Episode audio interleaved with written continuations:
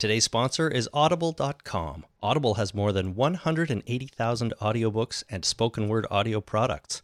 Get a free audiobook of your choice at audible dot com slash talking dead.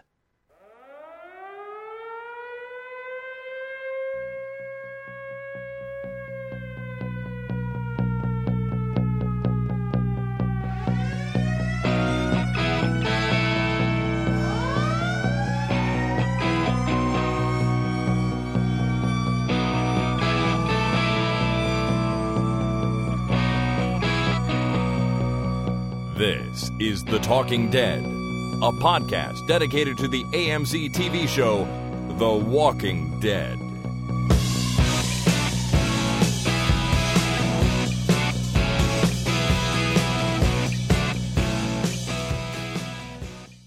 Hello, everybody. My name is Chris. And my name is Jason. And this is The Talking Dead number two twenty-nine, recorded on the evening of Monday, October the fifth, twenty fifteen. The evening of. That's right. I thought, I thought I'd be extra specific this time. Yes. Well, it is evening. Yep, it is evening. You may be listening in the evening, in the morning, in the afternoon, in the tub, Summertime. In bed, in the car. Who knows, really? Uh, but thank you for tuning in, and thank you for joining us here on the podcast this week. We are here, of course, to talk about the Fear the Walking Dead season finale for season one. So that's very exciting. Um, but first, we're going to look take a quick look back at last week on Fear the Walking Dead with a little bit of feedback. And also, I just want to throw out one more reminder to everyone to visit walking death pool dot com and join our pool over there. In case you missed it the last couple of weeks when we've been talking about it, what you do is you visit that site and you sign up and then enter picks for who you think will die in The Walking Dead Season six. Um, and you also want to join our pool, so... Join our pool. It's called The Talking Dead Podcast. There's a whole bunch of people that have joined already. And uh, making picks will close the day or two before uh, season six starts. So you have kind of the rest of this week to get your picks in before next Sunday night. Join the Talking Dead Podcast pool, and it's all for fun. We'll just see who comes out on top, who makes the most accurate picks or guesses on who's going to not survive season six. Right. Do you remember what picks you made, Jason? No. All right. Well, we'll figure that out later. I made some, you made some, and uh, it should be fun. That's walking death pool dot com. All right. Let's jump right in, shall we? We got lots of stuff to talk about this week. I would like that. All right. Listener feedback. Okay. So we're going to take a quick look back, as I said, at last week's uh, episode of Fear the Walking Dead. It was episode number five. And our first email here comes from Chris in the U K. It's taken five episodes, Chris says, but now I'm sufficiently moved to get in contact regarding Fear the Walking Dead. Torture is futile, but plenty of people believe in it. Jason got this spot on. Torture is an effective way to get someone to say what you want them to say. Torturers tend to think that what they want to hear is the truth. So from their perspective, it would seem to work every time. I also think that in this case, what we have here is Daniel seizing at least the illusion of power and control over a long period of powerlessness. Come to think of it, that probably drives torturers in the real world, too. Right. And no one expects the Spanish Inquisition. No, no one really does. Because I think that's where, you know, torturing really, really got a foothold in uh, modern society. The Spanish Inquisition? Yeah. Okay. Cause, well, it was uh, the Inquisition where the, you uh, you would torture non-believers into repenting or something. Uh, I, I guess. Effect. Sure, I don't know. I think last week you were saying, though, that, yeah, torturing is really about getting people to, to say what you want them to say, whether it's yeah. it's true or not.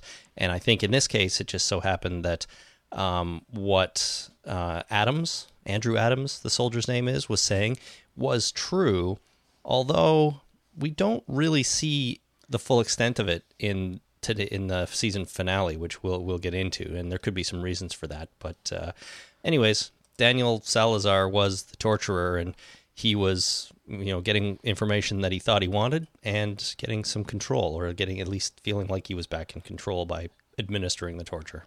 That probably had a lot to do with it. Yeah, I Just, think so. Yeah, for sure. All right, next we have Angie in Birmingham. Hey, so wait, before you read this one. I'm this, waiting. Okay, good. I was thinking, and Angie's email here is, is a little bit long, and she quotes um, Griselda's monologue in this. Mm-hmm. Maybe one of us should read the monologue, and the other should read the rest of the email. Well, all right, I'll read the monologue. Okay, so then I should start? Well, I'll read up until the end of the monologue. No, no, no. I, I'll, I'll. Let's do it this way, okay? Here. All right. Angie in Birmingham. Hey, guys. Just wanted to bring up something that you didn't touch on in the podcast. Griselda's monologue. I came to you as a girl, poor and stupid. I promised myself to you because I was young and I did not know your nature. I saw the devil's face. He showed me his face. It's yours. All those nights, all those nights, my husband and I together. Waiting for them to break down the door, the faces of the disappeared, uh, waiting to curse us with their torches, their rope. I did what I did. I loved who I loved. What did you want me to do? So take my flesh piece by piece. If that's my penance, do it now. I will not ask you why. I know your nature. You know mine. I feel it explains Daniel's actions in this episode. He mentioned about the local townsfolk being taken away and killed uh, when he was a young man. I am assuming that at some point in the future, Daniel sought revenge. Either that, or he worked for the men doing the killing. So whilst that makes his actions in the past questionable, it troubles me when I hear listeners call him crazy. He is not. Neither was Shane, nor are they dangerous. They are people that are ahead of the game. As Shane said, you can't be the good guy and expect to live. Also, it's not difficult. The right choice is the one that keeps us alive. So what do you think about that? There's obviously the comparison of uh, um, Daniel to Shane, and these are people that just are able to see the situation for what it is and mm-hmm. and react to it rather than not understand what's going on or, or not know what to do in the situation. Well, I think uh, I think Angie has it right, that he is definitely... Uh, I think, it, you know, uh, Griselda's monologue is about her and her husband and about uh, her husband being uh, what she perceives as evil, and then her, uh, you know, being evil because she loved someone who was evil. And uh, the fact that uh, I'm not sure whether he wanted revenge because all the people in his village were being taken away, or whether he w- became part of that and taking people away. Either way, he was uh, he was definitely on the... doling out and of torture. And uh, whether or not he's ahead of the game, I'm not really sure. He might, I don't think he's as ahead of the game as Shane was, because I don't think Shane was uh, had a past of being this kind of evil. I think he just turned into somebody that he felt he needed to be in order to survive, whereas uh Daniel? Yeah, Daniel. No, I know. I'm just, I'm trying to form my thoughts. Daniel, uh, I think, was evil before, and he's kind of reverting back to who he was, which he thinks is necessary to to survive. And I think they're slightly different. Yeah, and it very well may be. Uh, I mean, we've seen people on both sort of sides on in the universe of The Walking Dead get by very well. Some more evil than others, right? Yeah. Um. But but it also could just be the, the only fallback option he has, right? He he came out of whatever conflict he was involved in that had to do that had some torturing, and when he you know he he left that in the past for a while, became a barber, ran a shop, and now something's going on where he sees a need to to go back to that. So yeah, um, yeah, he's he's I don't I don't think he's exactly like Shane. I think you're right. Shane Shane just saw things for what they were, and he was the type of guy who wanted to take control and wasn't afraid to to just do stuff and start killing zombies and so on without right. necessarily understanding the full picture of what was going on. So Shane was an asshole in, in before the zombie apocalypse, and I think he turned into a super asshole during the zombie apocalypse, whereas Daniel was a torturer before the to- zombie apocalypse and turned into a torturer during the zombie apocalypse. So the zombie apocalypse brings out your true personality. Maybe. Right? I, I think it brought it out in the case of Shane, and I think uh, Daniel's reverting to it uh, because of this this stressful situation. When in doubt, find some poor bastard to torture information out of. Right, right. Uh, nice read on the monologue, by the way. Thanks. All right. I missed a word. Did you notice it? I did not. Okay, good. Hopefully it wasn't an important word. It was just a no. the or It was and. The word now. Oh, now okay. You know mine. Okay, there you go. That's it. I don't think I don't think the meaning was lost. All right. uh, okay, so what does this mean? The next one is for me? Yes, it is. Okay, Anthony in Independence, Missouri writes, I think the military took Travis with them to show him the real world. Knowing that he was the de facto mayor of the gated community, he would then be more apt to follow them with what the military follow along with what the military wanted done. That would scare Travis into doing uh, whatever they wanted him to do. Makes some sense. It does make sense. I think it's a little more uh, planning than what I think the, the military leaders were capable of at that point. I think that they were all just kind of flying by the seat of their pants. I, it seems a little planned to take them out into the real world. I think it was just anger and frustration what uh, when they made uh, when they made him try and shoot the zombie. Well, or maybe tried to make him shoot the zombie. Yeah, I, I don't know that that was planned necessarily, but I can see how. Um, what was his name? Uh, Moyers. He yeah. before he, he died, like he was a, a a bit of a dick, as we've talked about, and I could see him maybe thinking, well, this guy is questioning everything I do. He's not listening. He's sort of not lying down and taking it like everybody else. Maybe we'll take him out. Maybe he needs to see things for the way they are, or you know, maybe we'll he'll see like he'll see our true nature as well as what things are like if we take him outside this safe gated community here or fenced-in community anyways. Um, I don't know if all the soldiers were thinking that, but but Moyers might have been. Could be. And then it didn't work out so well for Moyers anyways, so... Well, he might still be alive. No, he's not alive. And a lot of people speculated, and this is something we didn't talk about last week, but a lot of people speculated that his soldiers, uh, they were on the verge of deserting, as it was, right? Yeah, yeah. And so a lot of people think that they purposefully killed him or got him killed in that encounter in the building. Or just left him behind. Or just left him behind, yeah, that's true. Assumed, you know, there's lots of situations in this show where uh, somebody goes into a horde of zombies and you just assume, ah, they're dead, and you move on, mm-hmm. right? And then all of a sudden, somehow they survive. No, that's true. It it happened with uh, Tyrese, just yeah. to name one. Um Right. So I guess they could have just left him there, but their point was that they needed to separate from him so they could take off.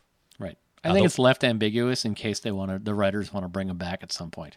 It's true. He, he's come back. He may show up in three seasons from now. And uh, yeah, and they and, wouldn't have to do a brain transplant like they would in a daytime television drama. That's right. We do not want Moyer's brain transplant. No, he's not big enough of a character to get a brain transplant. No, no, no, no. But he can be gone for a few seasons and then suddenly reappear. Yeah, they'll bring him back. Maybe. All right, next we have Alex in Berlin, Germany. I'd like to comment on Gayla's claim from your last podcast on Madison's alcoholism. She has been shown drinking quite often on the screen. Madison, not Gayla. So wouldn't Travis know about it? They've been drinking together, which would be quite irresponsible uh, on his part if he knew about it. Right, so Alex is just saying that, you know, it's probably not that Madison is an alcoholic. Because right. It doesn't seem like Travis is surprised by her drinking or trying to do anything to prevent it if she's, say, relapsing into alcoholism. Right, unless he's a full-blown alcoholic, too, and, you know, she has a drink, and, you know, in the back of his head, he's like, oh, thank God, now I can drink with my drinking buddy. That's so terrible, though. It can't yeah, be that. Travis is not a, that, that kind of guy. So, yeah, I would, uh, I think, Alex, you're right, that, uh, uh, that Madison isn't an alcoholic, because it would have played more. If she was drinking, it would have come up as a discussion topic. Yeah, it would have somehow. been it would have been more of a thing on the show, yes, right? Yeah. It wouldn't have just been addiction is in Nick's genes. We probably would have got a little bit more information about that. Uh, I mean, unless they're just trying to sprinkle it in and let us figure it out ourselves, but I, I think they it would have been a, a little bit more obvious. Yeah, you know, uh, North American writers tend to beat their audience over the head with this kind of stuff. That's true. It's true. All right. Finally, we've got uh, Kian. I hope I'm getting that right. From Christchurch. Kian? Yeah, Kian, Kian from Christchurch, New Zealand. Uh, some of the commenters last week were comparing Daniel to the governor and other villains. But to me, it seemed more like the same old, I'm only going to look after my family pragn- pragmatism that our main characters on the original recipe have developed. I think they're just showing that Daniel has already been through a terrible situation where he was hardened and had to learn the lessons we've seen Rick learn. Do you really think Rick would refuse to torture someone if he had an instinct that they knew something important to his group's survival? I don't think so. I don't know. I kind of do. I'm not, a, I don't think... That's an interesting question. I don't... I can see the point here, though, about... Um, Daniel has already been through, you know, a bunch of stuff, and he has... He um, he sort of already has this, I, I'm going to look after my family mentality, but does... You know, and, and Rick has gotten there too, you know, but he's had six or five seasons to get there. Yeah. But would Rick torture someone if on on the suspicion that that person had information that was key to the group's survival? I don't know. I'm not so sure Rick is a torturer. Shane, absolutely. The governor. Shane would do it.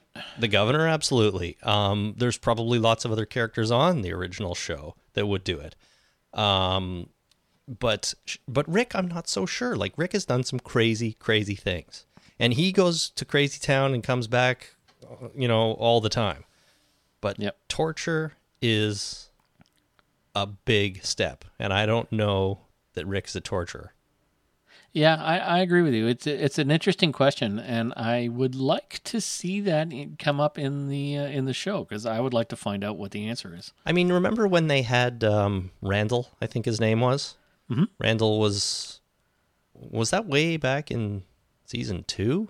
Randall was on the farm? Gosh, I think it might have been. Randall was on the like farm. I think so, yeah. And and then um, Randall escapes, and that's when that's when Rick or Shane takes Rick out, and Rick ends up killing him. Anyways, right, yeah. I think that was back then. Um, they had Randall, they didn't know what to do with him. Now, I guess Randall didn't necessarily have information that they needed, but Randall was part of a group, and they didn't know if he was lying or not, and nobody resulted to torturing Randall, did they? No. As, especially Rick. So uh, I'm just thinking, you know, they've they've had their opportunities to do a little torturing, but I'm not sure they've ever really gone there, at least Rick anyway. Yeah, I'm sure someone will write in and say, but wait, you're forgetting this scene where Rick did this, and it's exactly like torture, which that happens yeah. all the time. So you forget that scene where he tied that guy up and then uh, started carving on his arm in order to uh, get information out of him about what uh, the military was planning on doing. Yeah, you you forgot about that that very scene. yeah. um, th- so there may be something that Rick has done, but uh, I- I'm just not so sure.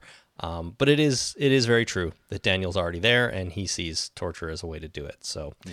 That is that. Thank you, everyone, for writing in. We've got lots more feedback coming up later in the show, of course. But first, let's talk about Season one, Episode six of Fear the Walking Dead. Here's the title. The Good Man. That's right. Thank you, John in Southern California. The Good Man. Good. From A M C's website, the description is as such. As civil unrest grows and the dead take over, Travis and Madison try to devise ways to protect their families. Hmm. So that's what they're doing. Um, they take some pretty serious steps and actions to protect their families in this episode, I think. And it's the season finale, so that's it. We've now seen the whole uh, first run, first season run of Fear the Walking Dead. And uh, I gotta say, I think this was a pretty solid season finale.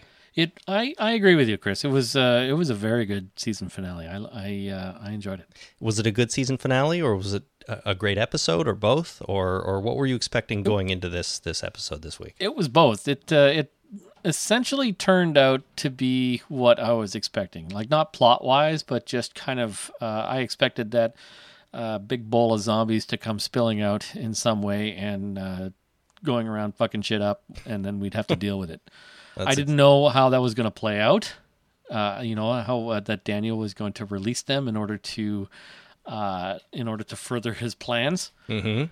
Uh, but I did know that they were coming out of that out of that uh, out of that big bowl. You can't show us an arena full of two thousand zombies and then not open the door. Well, yeah, that's just a thing. I mean, that that wouldn't be that wouldn't be cool. Um, I think, let's talk about Daniel for a second. I think the way he just kind of strolls up to the hospital and is so casual and nonchalant and says, you know, you guys might not want to worry about me. You may want to save your ammo, and then just strolls off again. He just walks yeah. away. yeah, he's got the, he's like the Pied Piper. Do-de-do-de-do. That's exactly what he's like. He was leading the zombies to uh, that hospital. This way, boys. Yeah, exactly. Um, what do you think about that plan in general, though, to to bring that many of the undead basically as a distraction so they can get in and rescue their people?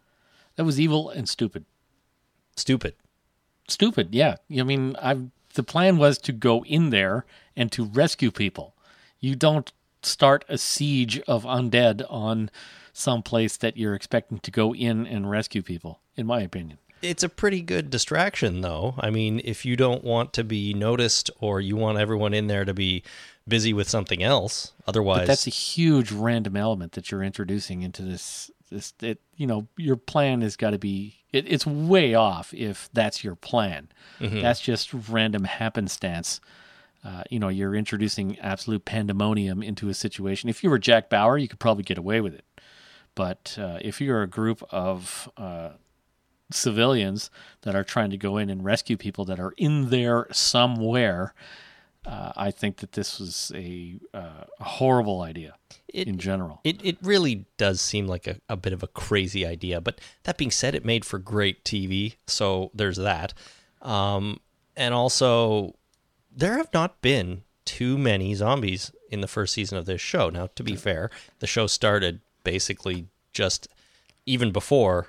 you know, before the shit hit the fan and there were zombies everywhere. So we got a few episodes of that. And then our characters were locked in a in a uh, gated, fenced community. So mm-hmm. not too many zombies in there. So they really needed to go over the top on this one. And so they had two thousand of them come, come at this place. Uh, I did enjoy the sort of pandemonium and mayhem that they caused. And with the, the military guys trying to fight back and just chaos everywhere, I thought they did a really good job of of ramping up the tension and the action in those scenes. Yep. Um, a couple of standout bits for me were, um, let's see, when uh, when the do you remember there's two guys up in the tower and the tower falls over? Yeah, that was exciting. I thought that was fun. Falls over with those two guys up there. And it didn't look like they were dummies. I'm sure they well, probably. You were. Don't go up in a cherry picker uh, in the zombie apocalypse and expect to get back down the same way you you went up. No, you don't. Just impersonally, it's it's it probably is unlikely that that's going to work out well for you. Uh, if I was going to go up in a cherry picker on the edge of a wall to watch for zombies mm-hmm. and to possibly have a horde coming at me, you know what I would do? What would you do? I would pile futons about where I think this damn thing would fall behind me. Great idea. You That's just don't know. Do. You have to pile them in a ring all the way around you, depending on which way well, it's Well, no, because it's it's it's a, it's a rectangle, right? So it's probably going to short fall on the short side. Okay. It's not going to fall towards the zombies. It's going to fall away from them. So you can be pretty sure, like you can do the trig and figure out exactly uh, where you think this thing is going to fall. And then you, you give it a couple of feet because uh, if you're going to start to fall, basically you have the opportunity to shove off with your legs and get that little extra distance so that you can land on your pile, you know, your hastily piled stack of futons. Maybe you could do the trig. I don't remember very much from high school calculus. I want to the I did some trigonometry in grade eleven uh, grade eleven math, and I won first prize. You know what I won? Uh, the opportunity to do more math homework. I won a slide rule, an honest-to-goodness, genuine slide rule. Do you still have it? I still have it. I have no idea how to use it, but I still have it. That's amazing. That's exciting for you. Yeah. Good old slide rule. Good old high school math. It's coming in handy now when you need to calculate where, you, which way your tower is going to fall. Yeah, I'd probably just go to Google and say, which way is my tower going to fall? I'm if sure it's twenty-five feet high. Well, it's twenty-five feet from the base, stupid. You'll probably get a lot, of, hard. a lot of answers, yeah. Anyways, I like the tower falling over with the two guys yeah. in it. Um, the uh, the Of course, the one military guy runs into the rotor of the helicopter. That was funny. Which was exciting. Now, you see it coming because he's stumbling around. And I just, I was watching this and I'm like, oh, God, oh, God, oh, God, oh, God, don't do it. And then he did it. Yeah, you know? well, you know. Uh, the stabilizer propeller blade on a helicopter when it's going is essentially invisible. Exactly. So, you know. But you still are supposed to know it's there and not walk right well, behind it. You only got a big zombie taking a chunk out of your uh, out of your your neck and your shoulder. Uh, you're not really thinking, apparently. No, you're not. Michael from North Dakota wrote in and said, "Holy helicopter headshot, best self-kill ever." That was pretty good. Pretty I good. I really liked it. I, I did, but I just knowing it was about to come I got, I was all like, oh my God, don't do it, don't do it. And then he did. And then when I watched through a second time, it was, it was much more exciting. Yeah. Um, and then I, I have a question for you, Jason. All right. So right. They spend a lot of time during this firefight with the zombies. It's more, it's, it's really one-sided firefight, I guess. The zombies don't have guns, but they yeah, spend generally they yeah. spend a lot of time shooting through the fence at zombies, and I don't mean like sticking the barrel of a gun through the chain link fence and shooting. Yep. They, the zombies are up against the fence. The military's backed off a bit, and they're just trying to shoot at the fence. Is this this struck me, and this happens in The Walking Dead, has happened in The Walking Dead before and other zombie properties, but this struck me as not the greatest idea because oh, aren't you just slowly weakening the fence by shooting it? Yes. Okay. Generally, so, yes. Right. So there's three things going to happen. One is uh, the bullet's just going to fly through one of the holes. A fence is mostly holes, so no big deal. It goes through. They're shooting indiscriminately. So if you were trying to aim, it might get a little weird because if you you know nicked one of the uh, the metal parts of the fence, your aim would be off. But you know you have a zombie horde coming at you, so who gives a shit? You just shoot indiscriminately.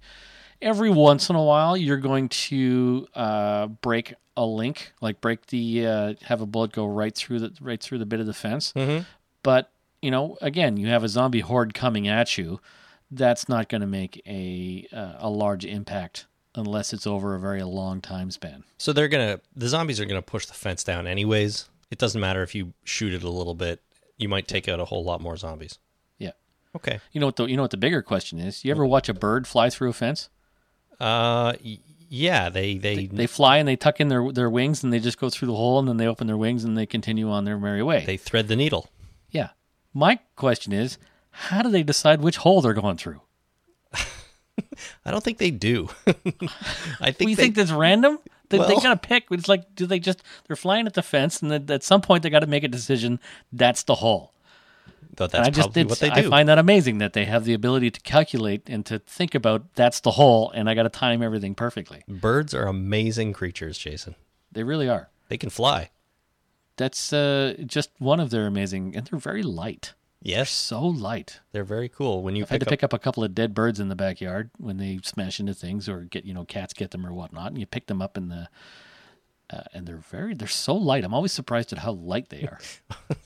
This podcast has gone off the rails. We're talking right, about shooting the, through fences, the weight of birds. Anyways, shooting through fences. I think you make a good point. It's probably not too much. I, I just it occurred to me last night. I'm like, guys, you're just wrecking your fence when you might need that fence. But maybe the maybe it's worth it. If you had a minigun and you were shooting, you know, fifty thousand rounds a second. I don't know how fast a minigun shoots, so I'm not sure. If, I don't think that's anywhere near accurate, but it's a hell of a lot more than an assault rifle. Right. If you have a minigun and it's shooting, uh, you know, thirty caliber, uh, it's probably going to take chunks out of your fence. Mm-hmm. But I don't think assault rifles are uh, a very big deal. Okay, well then, then that's fine. Next time this happens and I have to shoot through a fence, I'll I, I won't worry about it. Just shoot through the fence, man. Okay, cool. Um, were you at all disturbed or upset by the port- the continuing semi-negative portrayal of the military in this episode? I'm not saying that that everybody has been portrayed poorly or the military comes off badly altogether in this show. I certainly don't think the show is anti-military in any way. But when I think about Moyers and I think about some of the other guys, and then in this episode I see, you know, those two guys in the tower at the beginning, they're kind of jerks. Now, I get it. They're just doing their job and, you know, a, a stranger just walks up to them and brings a whole bunch of zombies, so that's fine. But then you get the guys in the parking garage later on who steal the car and they kind of harass Alicia. Like, is this behavior becoming of the military? I don't know. It it, it gets to me a little bit when they make these guys seem like such pricks. Yeah, I don't know about the guys in the tower. Like, I didn't really think anything of them uh, just because... The, the way I think of it, the uh, the smaller the crown, the pettier the king, right? So yeah. These guys have a little bit of power, so they're going to basically wield that against somebody coming up against their... Uh, and when you want to do a challenge, you want to challenge them too, right? So you use uh, you use words to to challenge them, and they have to be forceful words mm-hmm. to make people do things that they don't wouldn't normally want to do. Uh, the guys in the parking garage... Yeah, they were a little harassy, but I think uh, I never really attributed that to military people per se. The military, I didn't think of it as a slight on the military. I thought that these were just individual assholes doing individual asshole things.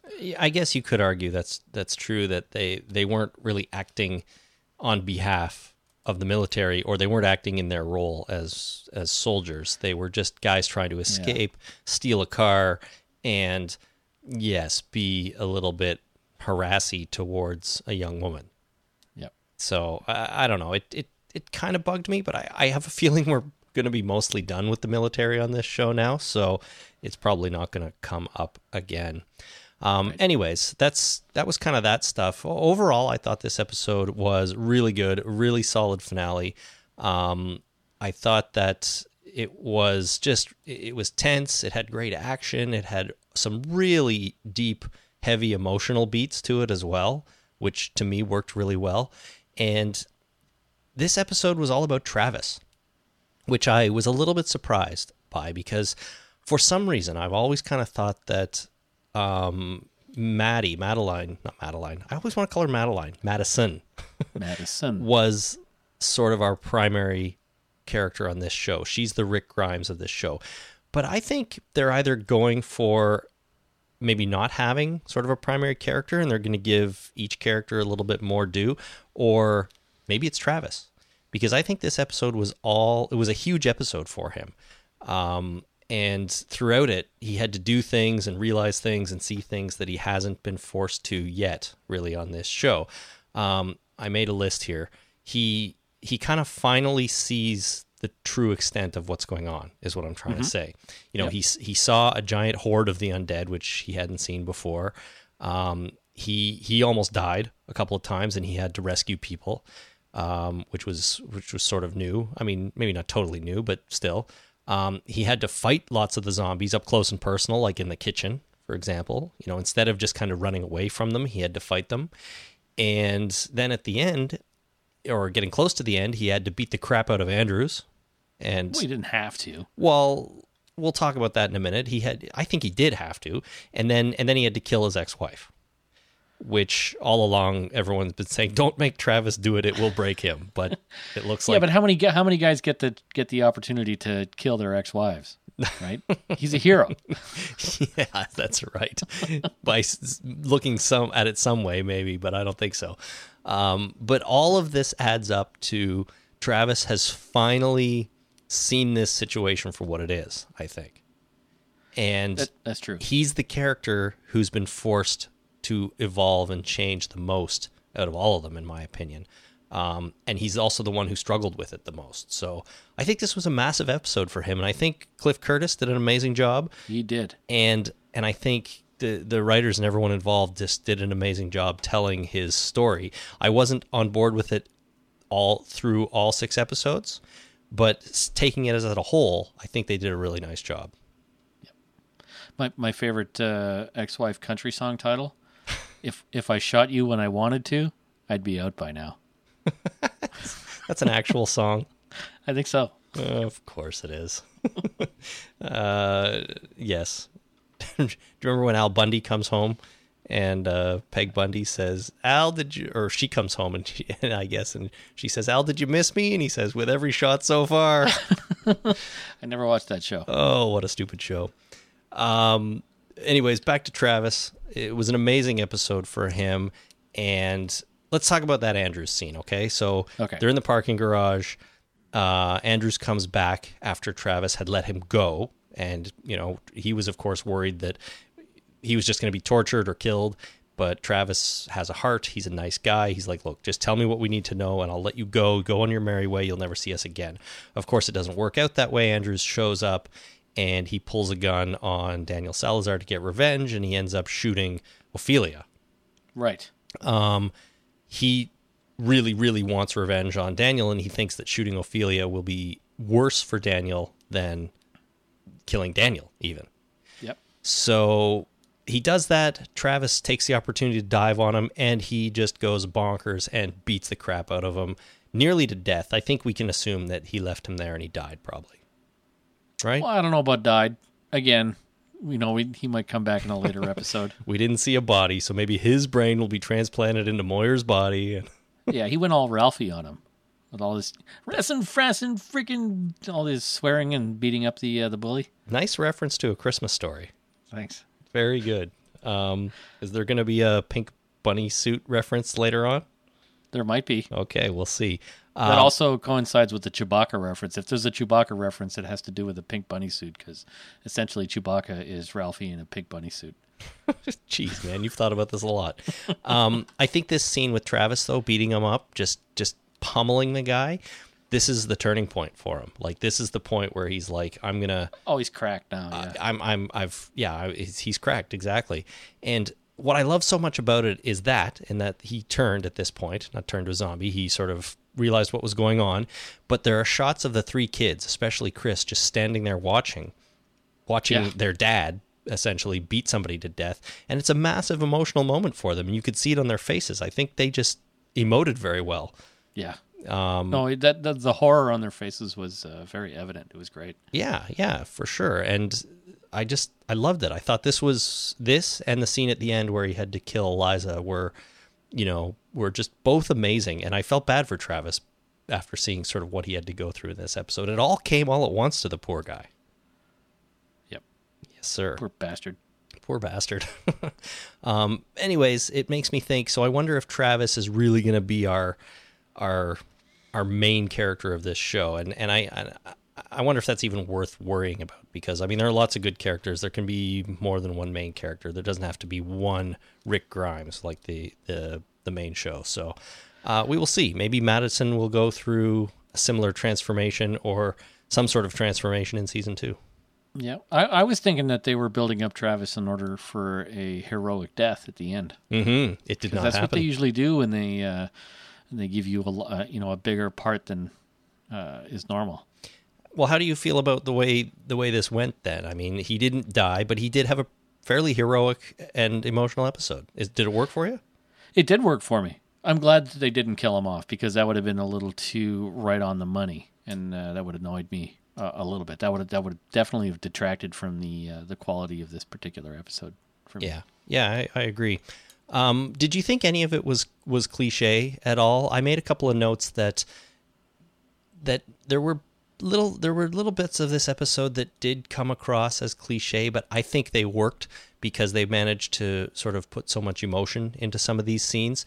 Um, one was, well, speaking of Liza, her, you know, getting bit. Nobody knows about it, and then she goes off and they have to kill her. I mean, that happens in every single zombie movie ever made, pretty much. Yep. Um, and I, and at first I was like, oh, they're doing this. We've seen this a million times. But then, because they set it up earlier on with Travis, or with the wives not wanting Travis to do it, and all three of them being there, and the way the way Liza turned um, turned Madison's words around on her, right? Like, yep. Maddie told Liza it, about Travis, it would break him, and then Liza said exactly the same thing.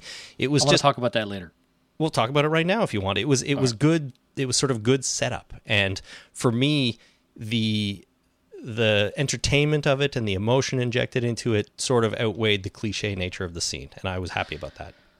I didn't think of it as, like, now that you, you mention it, uh, I didn't think of it as cliche at the time, but now that you, you mention it, I still don't think it's necessarily cliche. I mean, sure, they do that in every zombie movie uh, of all, you know, ever, but that's okay. That's a whole, that's an homage to zombie, the zombie genre, right? You, you can get away with doing that.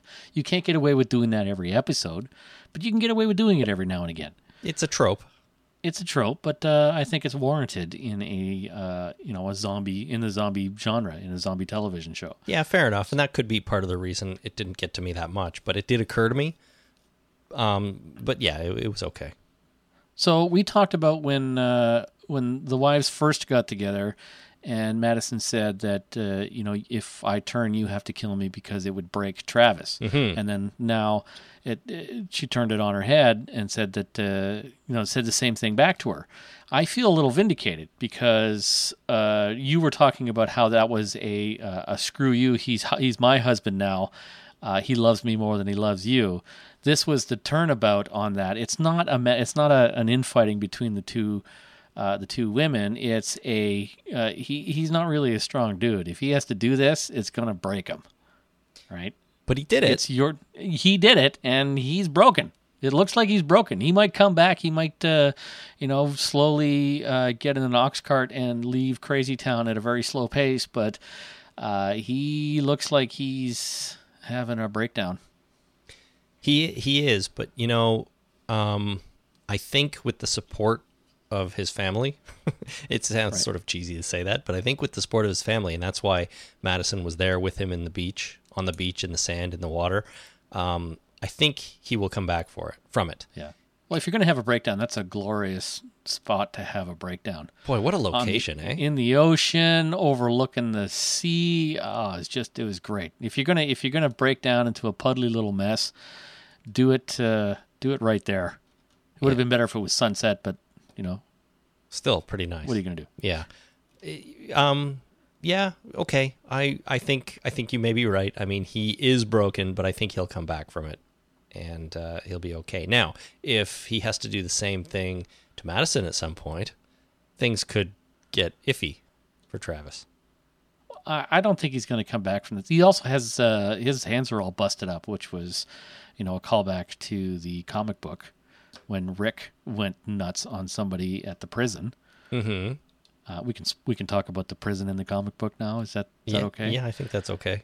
Uh, so he, at, you know, before he had his uh, hand cut off, he he basically mangled his hand punching the crap out of somebody, mm-hmm. right? So that's this is what Travis did. And at the end of it, he had put his hands on the hood of his truck, his glorious truck, and they were all shaking and bloody and a mess. And I think his, uh, I think that was a callback to the comic.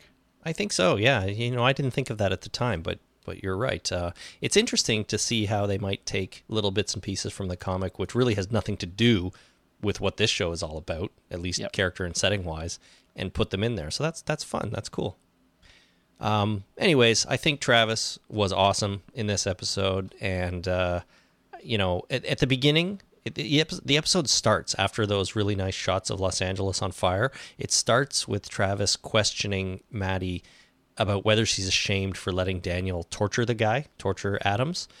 And you think, oh no, they're, you know, they're not seeing eye to eye again. The, the, this solid couple is, uh, is coming apart a little bit, but by the end on the beach, they're just so clearly on the same team, and, uh, she's with him and going to stick there with him regardless of what he has to go through. So yeah, it was good. It was bookended really nicely, and Travis turned that corner.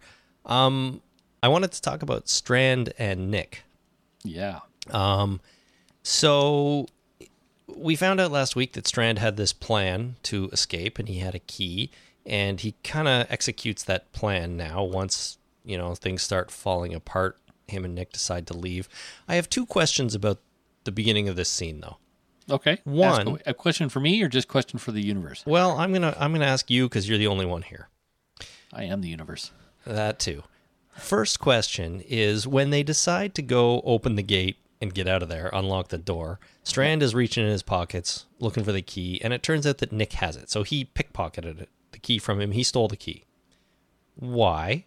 What was the point of that? Just so he could uh, have the control? Like, I almost feel like it was just one of those things so they could have a scene of him looking for the key and then like, oh, here it is. You know, like, I'm not I, sure. That was, uh, that was a little confusing for me.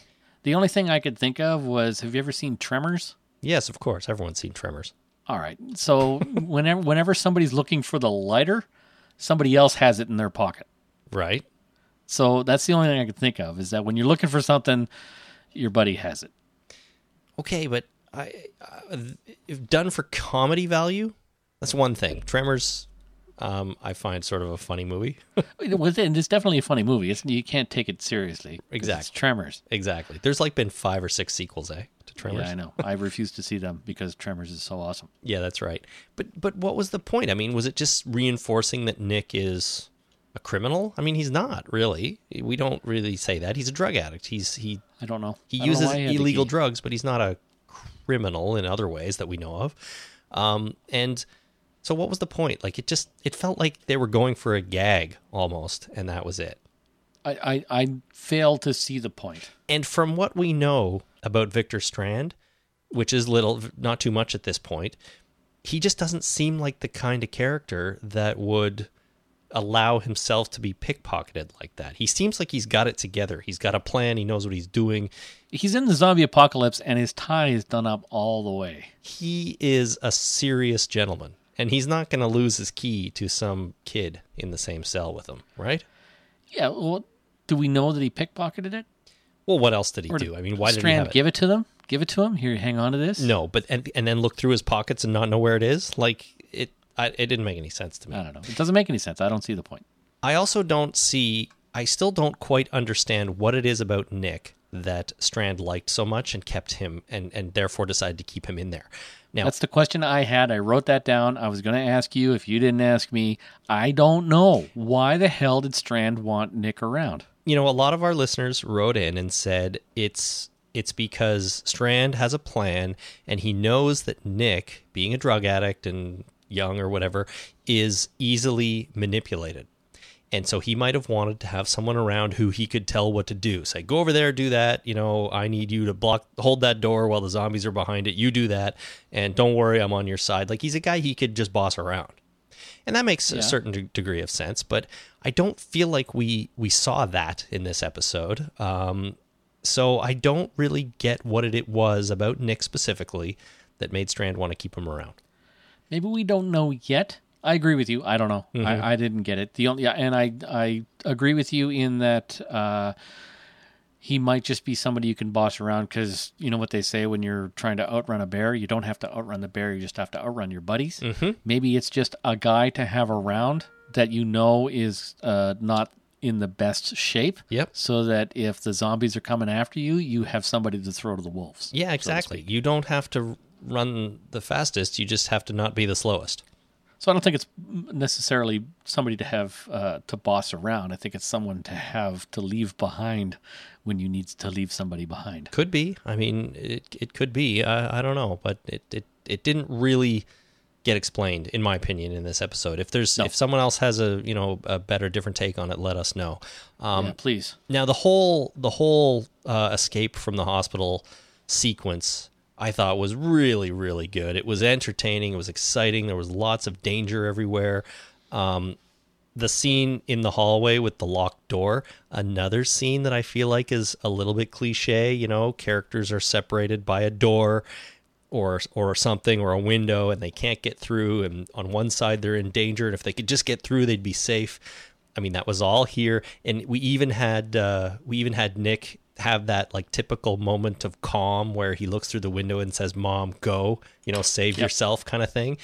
And it's all so familiar, but at the same time, I don't know what it is, but I loved it here. I thought that was an amazing scene, super intense and just really, really entertaining. It was pretty good. That's I it. mean, yes, it was, uh, it was cliche. Uh, I, I'm thinking back to Terminator two when, uh, what's her name? Sarah Connor is stuck behind the uh, behind the gate. Anyway, it just it uh, it was a little bit cliche. I didn't really think of it at the time, but yeah, absolutely. Uh, being stuck behind a locked steel door is a can be a colossal pain in the ass, especially when your key card doesn't work. Well, and then they're they're saved at the last second, right? They're, I mean, it's they're so close. It's so close to being um, the last second that they can't even shut the door in time. And the and the zombies manage to get through. So, uh, and they're saved by someone else who just shows up who has the right key card. I mean, it's all just silly, but it worked. It worked. I don't know what it is. It. I was. I legitimately thought Nick was a goner here. I'm like, look yeah. at this. They're killing Nick. Nick is going to get eaten. His poor mother is going to have to watch him get eaten through that window, and that's going to scar her for seasons to come. Right. Right. And then they didn't do it, and and I was happy about it. Like, it, they fooled me. They got me. They completely had me buy in to what was about to happen here, and then they didn't do it. Even though a million other times I would have been like, oh, he's not getting... I mean, he's he's getting out of there. They're not going to kill him off. So yeah, I didn't really think that they were going to kill him off. He hasn't run his course yet. Well, that's the thing, though, but they might surprise you. That's that's what I'm hoping they do. I don't want to be having deaths be that predictable. You know what I mean? I think, I was... I think the Walking Dead television shows have stopped being that. And I think it's been a while since they've been that surprising. That unpredictable. that unpredictable. Hmm. Well, that may be a whole other discussion right there. When's the last time that they killed somebody that you didn't see coming? Um, Tyrese. I didn't see Tyrese's Tyrese? death coming when he died in the first episode back after the mid-season break last season. That's right, right? Yeah. Yeah, I didn't see that coming. Um, I'm sure there's some others, but that could just be that we are in some ways too close to this. Yeah, for me, I have to go back to Dale. Yeah. Season two. I didn't really see that coming either. That's a long time ago, though. No, I didn't. That is a long I didn't time expect ago. Tyrese to die. Hey, this is why we're doing Walking Death Pool, right? So, so we can get even. We can we can formalize who we think is going to die, and then be proven wrong. And then we can be proven wrong. Most likely, yeah. yeah. So, uh, anyways, um, I thought Nick was going to die, and I was happy he wasn't, and I was a little bit surprised. The other thing I I, I noticed about Victor Strand in in this whole sequence is that he when when the zombies aren't an absolute immediate threat like they were in that hallway, yep. he doesn't seem all that afraid of them. Like, he's very cool and calm most of the time. Oh, he's a sociopath. For well, sure. Well, sure. Maybe maybe worse, but like when they walk into that room and the soldier whose name I can't remember who he traded the cufflinks to is getting yep. eaten. Yep. And to be honest, I don't know what they were thinking. When the first couple shots of from Strand and Nick's perspective, it looked like the zombie was eating his crotch. I, no, it was his leg. I know when you got closer. They wouldn't have a zombie eating some guy's crotch on national television. Oh, yeah, they might. I'm not saying they would, but I'm saying it looked like it was. But I got over that fast. But like Victor Strand, he he's just walking around that room. He walks right up to that guy, takes his cufflinks back, and refuses to put the poor dude out of his misery when he's having his crotch eaten by a zombie. So, like, he doesn't seem that afraid of zombies until they're an immediate threat, which makes him an interesting character. Yeah, he's a he's a total sociopath. Yeah, you're right. And and then and then they're going for a boat. When they get back to his house, which is a beautiful house, by the way, he decides yeah. or he tells Nick that he's got a boat out on the water and that's what he's going for. So, you know what I liked about that? That it was my idea from the beginning? Well, this is the idea that everybody always has in the zombie apocalypse. Like, why don't the characters ever go on the water, escape on the get water? The, yeah, get the hell off the land. You know, zombies walk. They don't uh, they don't paddle canoes, for crying out loud. No, if they did, that'd be weird. But everyone always says, go on the water, go on the water. And uh, characters, do they ever go on the water? No, they stay on the land. They go in well, the forest. Well, they're in Atlanta. They're landlocked. I, I don't mean I don't mean just in Walking Dead. I mean everywhere. Name me a, a, a zombie movie where the characters escape on the water in a boat, and we well, see it. Well, they're always landlocked because it would be too easy. You get on a boat and you're like, well, that was easy. Right, that's what I'm Let's saying. Let's go to the Bahamas. Do you think that in this case they're actually going to make it onto the boat in season two and, and get away? Oh, no. Boat's going to catch on fire. It's going to burn down. The boat's they can't get explode. on the boat. That's too easy. Because right. then you, you go through the Panama Canal and you go to the Caribbean and you're having a grand old time. You find yourself a nice little island with a couple of coconuts to rub together, and uh, you're laughing. See? Then the show would be over. Then the show would be over, so they can't have that happen. They need the boat to burn down. You got to burn down the boat. Or maybe someone will get on the boat and take it and steal it, and we'll never see them again. Oh, yes, pirates. Pirates. Like, not just, you know, uh, some kind of anti-zombie pirates like the Governor or whatever. We're have, we're talking actual, real, live, honest-to-goodness pirates. Mm-hmm. All right. Zombies meets Pirates show. Zombies that's versus right pirates. I'm I'm on board with that. All right. Well, I'll be surprised if that's where they go.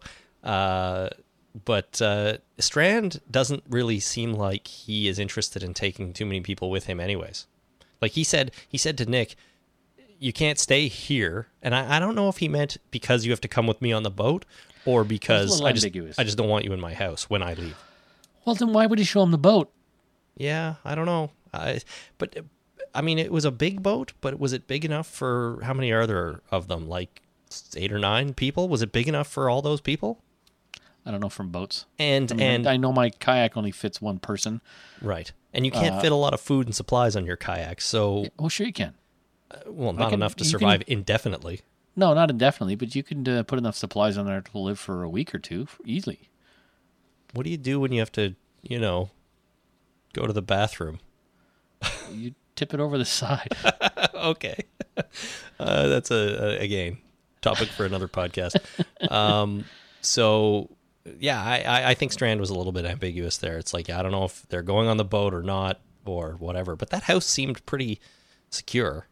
Well, uh, it was made out of concrete, which I thought was nice. It's helpful. If you're going to make a nice house that's going to survive the zombie apocalypse, you make it out of really solid, nice concrete. Mm-hmm. No, you're right. And put big fences and gates up around it and have really mm-hmm. fancy cars in the garage. Sure. There was one in there. I didn't even recognize it, but it looked like a high-end fancy car. Um, was okay. It a Toyota? No, it, I don't know what it was. Don't know. Not that Lada. Toyotas can't be high-end fancy cars. I don't, I don't know. No, I know. I just I don't know from fancy cars. Yeah, I know. It was something I didn't recognize, but not important. Um, a Lamborghini? Yeah, that's what it was. A couple other notes here, I think. Uh, I enjoyed the scene where Chris takes a punch from the military guy, and he just goes down like a sack of potatoes. Like he well, is because he took a punch from the rifle. He took a rifle butt is what he took. Well, he was down and out, man. He just hit the ground. Yeah, so so would I, so would you, so would pretty much anybody. Of course, of course. I'm just saying, like, he went down. I'm glad he didn't, like, put up much of a fight because he's a Ow. sixteen-year-old kid. You hit kid me with your rifle. Yeah, exactly. Um, and then maybe finally uh, Doctor Exner. Poor Doctor Exner. She had hmm. to uh, she had to eliminate all of her patients, and then she didn't want to go with the group. And as they were walking away, she reached over for the uh, cattle bolt. So I think it's safe to assume she was going to end her own life right there. Yeah, uh, another assumed death. What's that, three? That's three in this episode so far. Yeah. But that... that no, no, no, it's only two in this episode, one in the previous. Oh, yeah, you're right, one in the previous. Moyers, uh, we just presumed he was dead from the previous episode. There's two things about this scene. One, it made me really sad.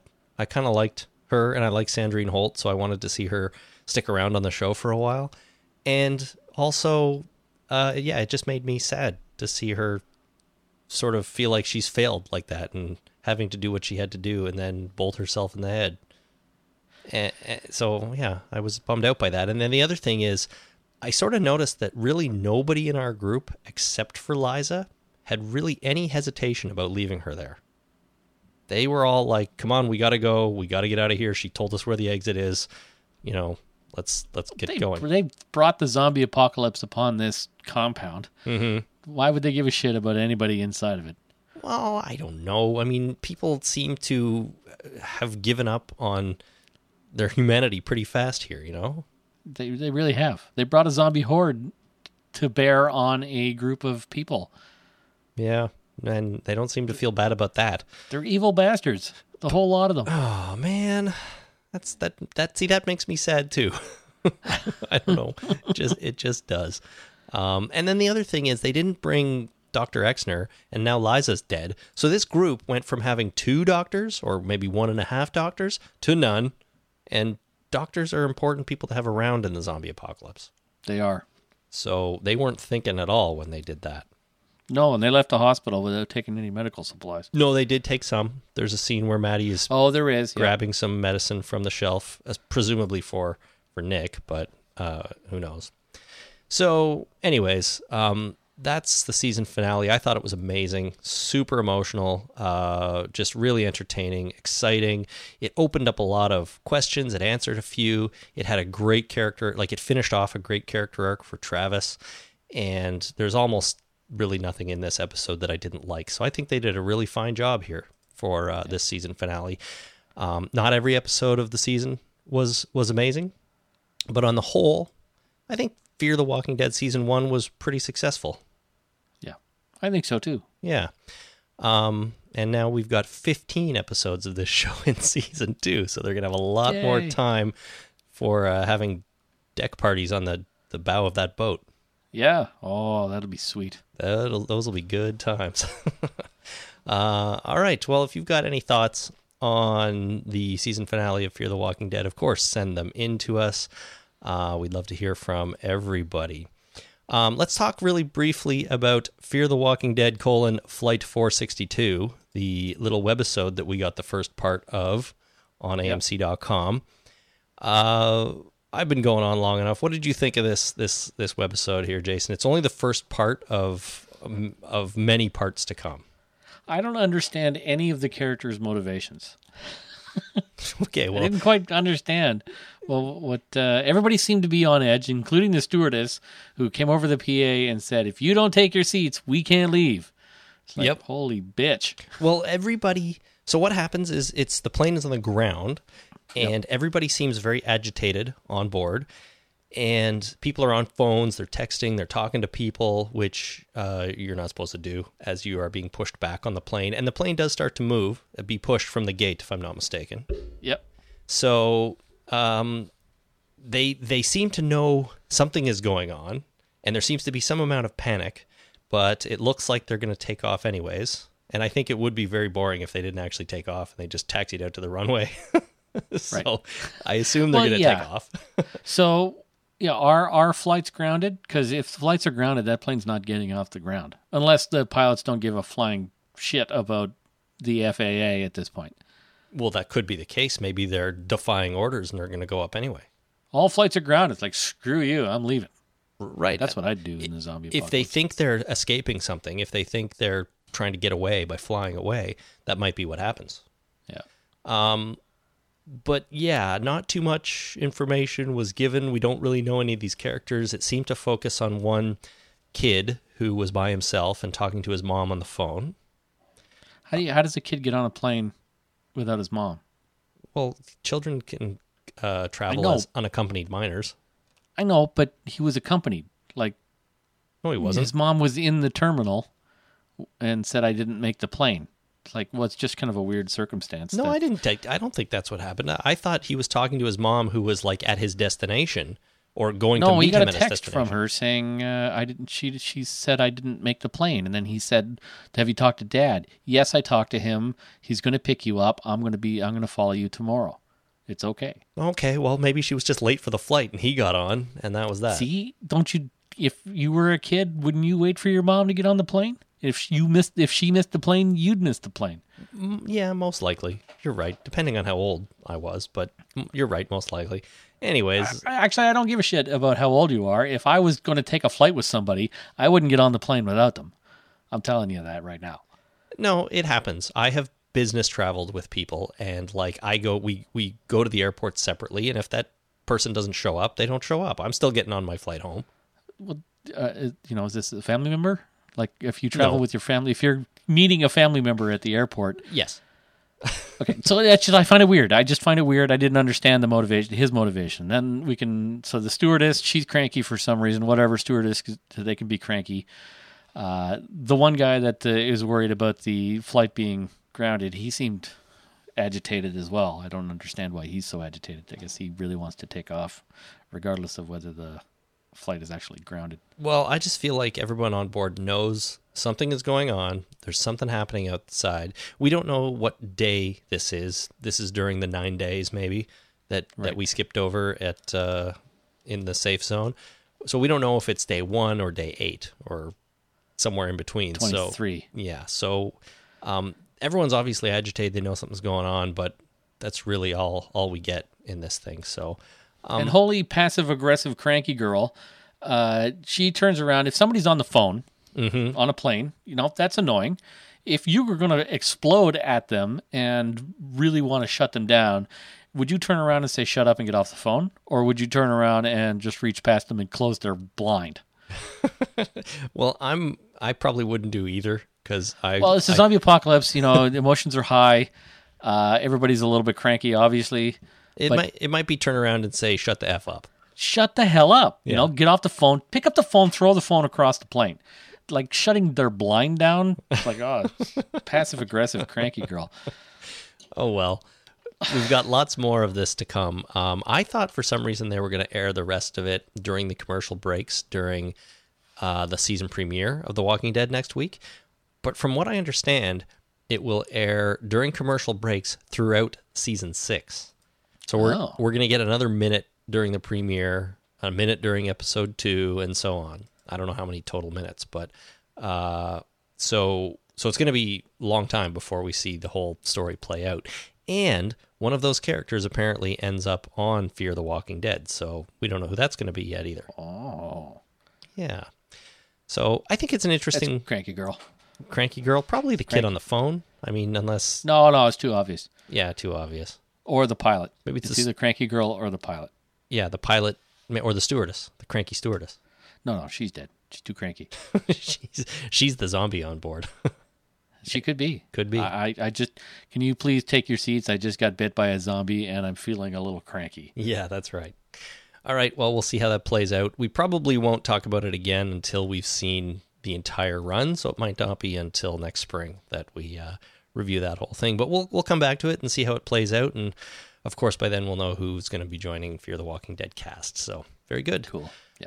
All right, Jason, let's take a really quick break. When we come back, we're going to get into some more listener feedback about The Good Man. Stay with us. I see myself in the boring home. See the light come over now. Myself in the pouring rain. I watch hope come over me. Here we are now, going to the east side. I pick up my friends and we start to ride. Ride all night, yeah, we ride all day. Some may come and some may stay. Today's podcast is sponsored by Audible. Right now, you can get a free audiobook of your choice and a free thirty-day trial membership.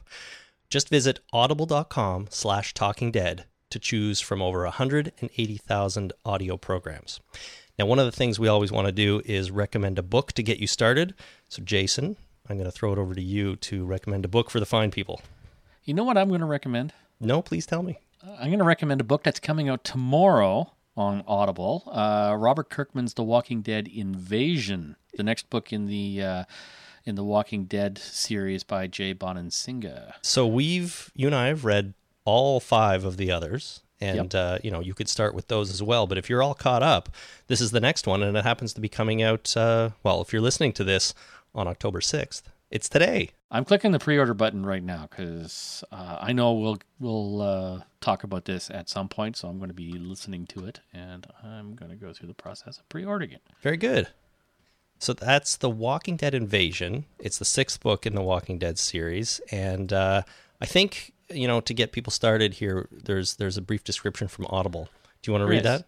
Sure. Out of the ashes of a devastated Woodbury, Georgia, uh, two opposing camps of raging survivors develop, each one on a collision course with the other. The Walking Dead Invasion. Now, you can download that title for free and start listening anytime. It is just that easy. You can listen to Audible programming on your iOS device, your Android, Kindle Fire, Windows Phone, hundreds of different M P three players. Uh, they all work, and um, uh, you know they even have apps for iOS and Android and, and Windows Phone, so they just make it super easy. The other thing Audible does is there's a great listener guarantee too, or a great listen guarantee. If you, for whatever reason, decide that you don't like the book you chose, you can exchange it for another title anytime, no questions asked. So you really have nothing to lose by trying Audible. So what you want to do right now is visit audible.com slash talkingdead for a free audiobook of your choice and a free thirty-day trial membership. That's audible.com slash talkingdead, and we thank Audible for their support. Here we are now, going to the north side. I look at my friends as they start to ride. Ride all night, yeah, we ride all day. Looking out for a sunny day. Here we are now, going to the south side. I pick up my friends. All righty. Welcome back, everyone. We are going to do some listener feedback for The Good Man, which was the episode six title. Uh, who starts here, Jason? I forget. Me does. Me does start, Chris. All right, do it. This one's from uh, Jagger? Jaeger. Jaeger. Jaeger, as, as in, in Chuck, Atlanta, Georgia. As in Chuck Yeager. As in Chuck Yeager, right. in Atlanta, Georgia. Uh, he has a prediction.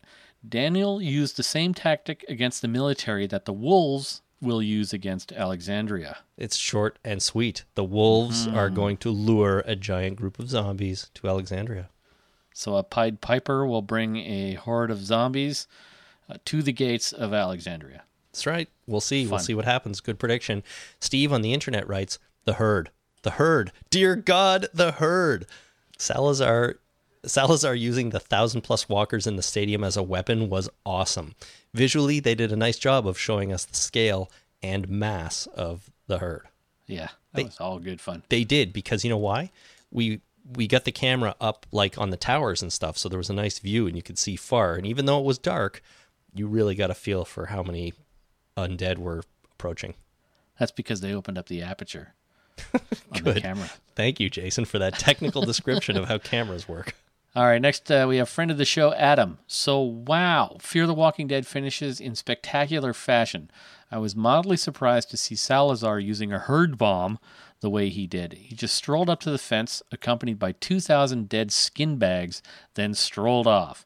I also love the rescue and escape from the hospital. While it's been done before, I was still on the edge of my seat enjoying the hell out of every moment. One question.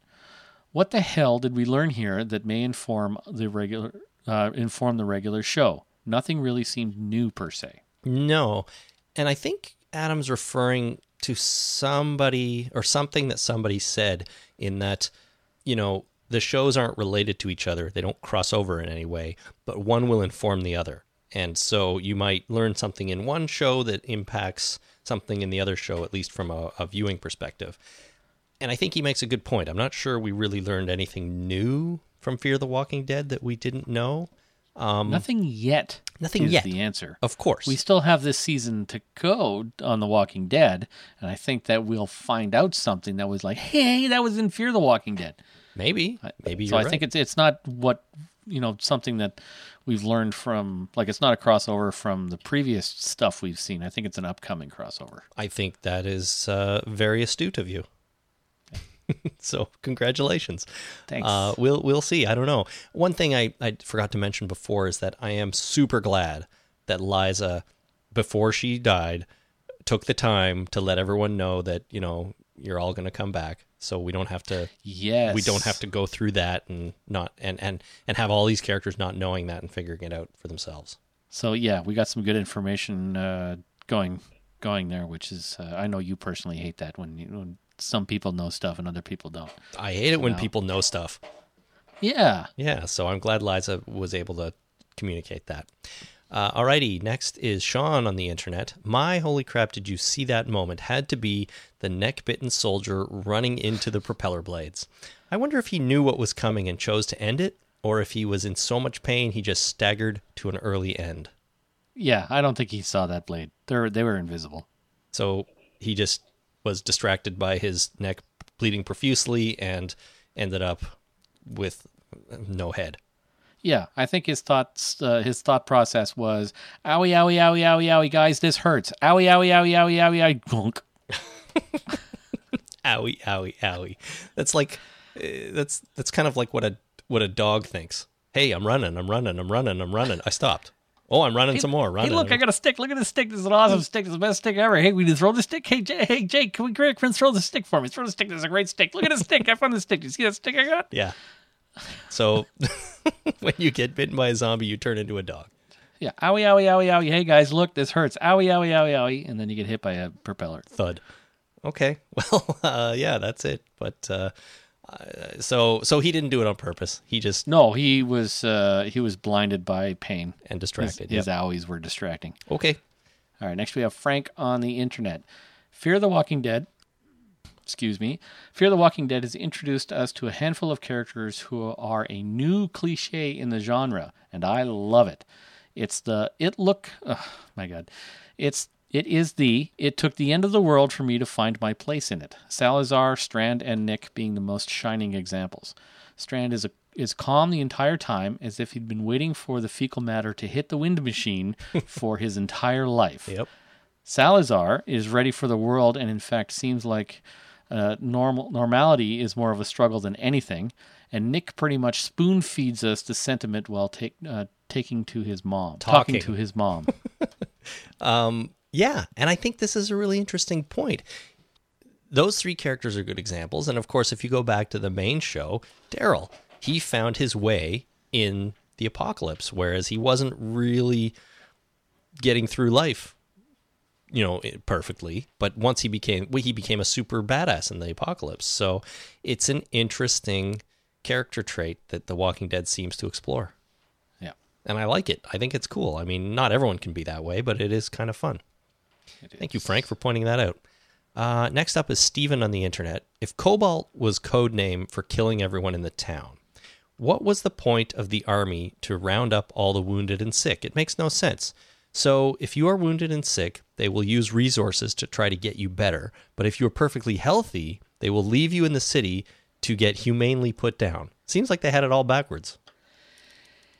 Yeah, so Cobalt wasn't the code name for killing everybody. The code name was for getting the military out. The evac like of the military. The, get the hell out of there. Leave the civilians behind, just get the hell out of there. Right. I think what they were trying to evac in the hospital was the soldiers, the wounded soldiers that were not infected. Mm-hmm. So that was, it was still a military extraction. Get the military out, the wounded and non-wounded alike. Civilians can all go screw themselves. Right, but the the point is, I, I got two points here, I think. One is that, um, yes, the Cobalt is the operation of evacuating the military, and then the humane termination of everybody else is kind of the second part of it, sort of. Yes. Yeah. Um, but but right, why why terminate healthy people? Why not just let them go their merry way, or bring them with you if you can? Because um, every person that you don't kill is someone you have to kill later. I guess so. Um, so why bother? So to uh, to Stephen's point here, why bother trying to rehabilitate sick people? Why not just kill them? Right? It's it's just. I mean, the, yeah. I, I understand. It's it kind of makes no sense because you are trying to help people. I mean, the end goal is to help people. People are sick; they need help. You're trying you're trying to have them not die, with the expectation that this will all blow over and life will go back to normal, right? They don't know for sure that that's not going to happen. Um, for the military, you have to uh, keep up morale. Mm-hmm. If you were to abandon all of your wounded to die, that would really blow morale out the window. Yes, it would. So I think, you know, evacuating the wounded uh, takes resources, but it gives everybody else the security, secure feeling that even if they're wounded, uh, their buddies are going to come back for them. Right. No, and that, so that, that that's one thing. Civilians, all they're gonna all go screw themselves because they're just civvies. Who cares about that? Well, the other thing I was wondering is after that revelation in episode five that you know we're gonna humanely terminate everyone, it never really happened in this. No, that did. Uh, that was another thing is uh, that I, I I wanted to bring up that com- I completely forgot. That uh, no, we didn't see that aspect of Cobalt, but maybe that's because uh, Daniel brought his herd bomb over and uh, really screwed up the plan. Well, that's what I was thinking. He either screwed up the plan or or it hasn't happened yet. Like, I don't know. I mean, humane. I mean, I guess you could argue sort of that Doctor Exner humanely terminated everybody. She killed all the people, all the patients in that hospital before presumably offing herself. But, um, but see, I always assumed that the humane termination meant everybody, like, firebombing of the city to just get the military out and then destroy everything that was left. I know there's some questions as to whether that's actually what the plan was or not. Um, yeah. So I don't know, but I feel like we didn't really see it. We saw helicopters taking people away as when they could, um, but that was it. The military left and everybody went home. So I don't know. Uh, maybe it's still coming in season two. I don't think so. Yeah. I don't think that they'll uh, come back to the military aspect of things. No, I don't think so. I think that's all wrapped up. You're probably right. Uh, but good point, Stephen. Um, next is... Is me. It you or me? You. It's okay. Me, Elaine, on the internet. Uh, just want to explain why the finale, le- finale left a terrible taste in my mouth. Basically, the protagonist's plan to reconnect with their family members was to lead a horde of walkers into a facility that they know houses a hospital with some unknown number of patients and a dwindling number of soldiers, thereby ensuring the deaths of countless innocent people so that they can pick up mom and a druggy kid on their way out to the desert. Great. They double down on this when they see all those people in pens. No value added. Sorry, we led thousands of walkers into these facilities, but good luck and find another way out. We're already pro-torture, so who cares? And then the soldier who was tortured and almost murdered tries to get revenge on how badly they fucked him up, so Travis beats him to a pulp. Uh, not sure who I'm supposed to be cheering for here. Everyone is terrible. Everyone deserves the worst. Yeah, and uh, I mean, Elaine had a couple more points, but uh, I think that sort of made her It was the it was the central point there. So, you know, it, it's do we do we go along with characters' motivations too easy sometimes and don't see both sides of it? Because Elaine does make good points here. It's like, you know, we know someone in that hospital, sure, and we want to get them out, but go screw yourself if you're one of the anybody else in that hospital who might need help. Yeah. We're just going to take our people and leave two thousand zombies here for you to to deal with. I mean, that's. Yeah. That's, they're all evil bastards. That's not very cool when you put it like that. Yeah, no, they're uh, that is, it's an evil thing to do. It's it's an e- it's and it's stupid.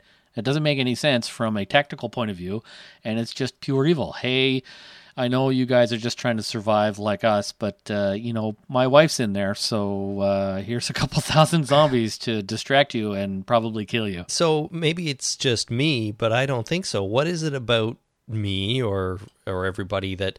that watches this and is like, yeah, I mean, this is amazing. Like I, I, I oh, because it's zombies, it's zombies attacking and, uh, that's entertainment. It's entertainment. Sure. But why can't we see the dark side of this? I mean, I think Elaine is perfectly valid in her perspective here, you know, yeah. where I, I'm like, yeah, great. This was amazing. It was super entertaining. You know, Strand, that guy's awesome. He's not afraid of the zombies and he's got a cool car and everything. And Elaine just sees the, the wanton, reckless murder and condemning of all these poor people in this hospital.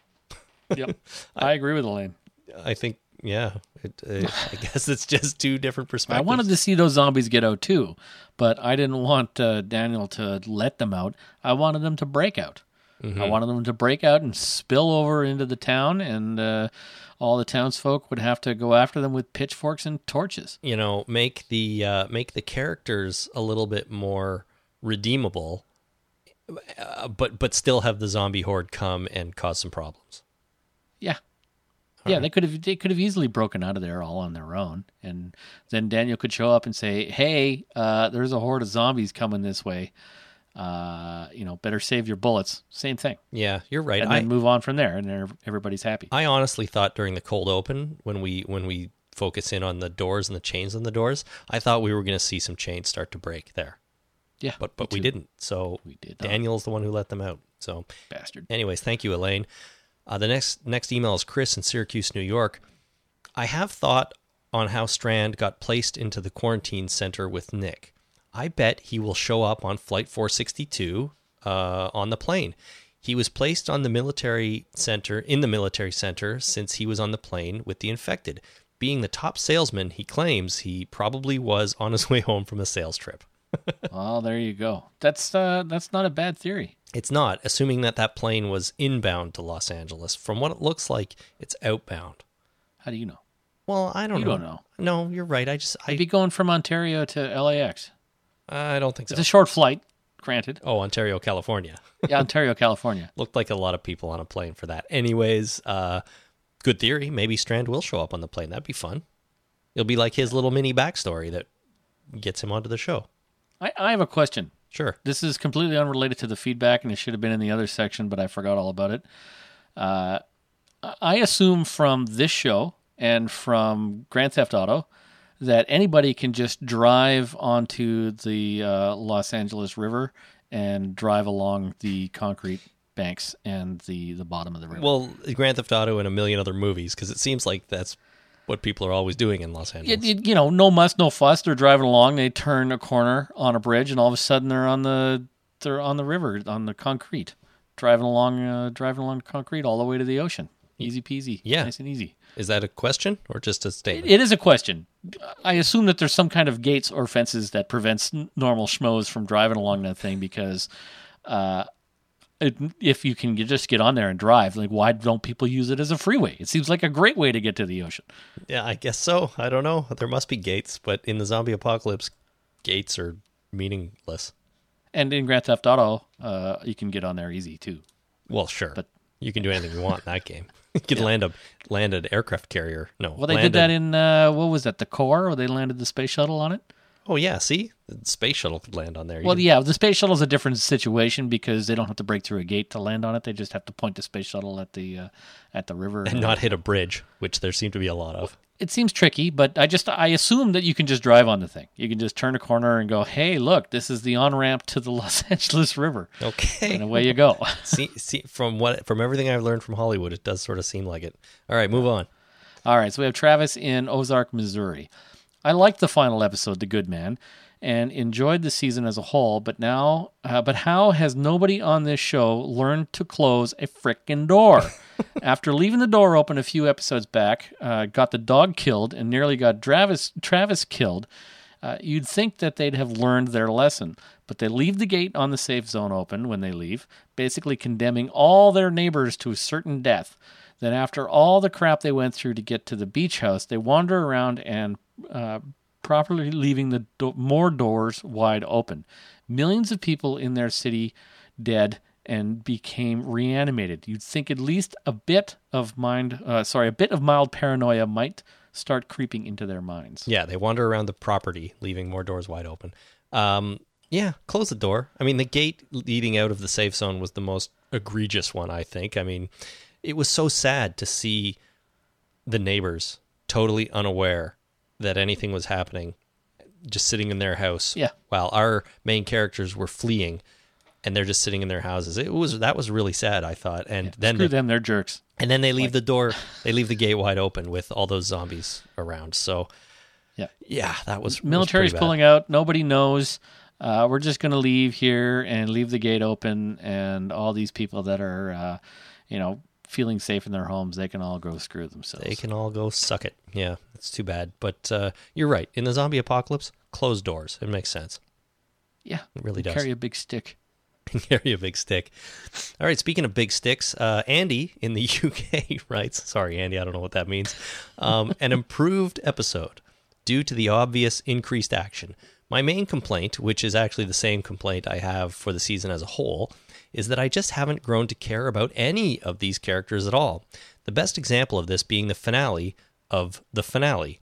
What should have been a very emotional, tense, heart-wrenching scene, but was just a bit dull.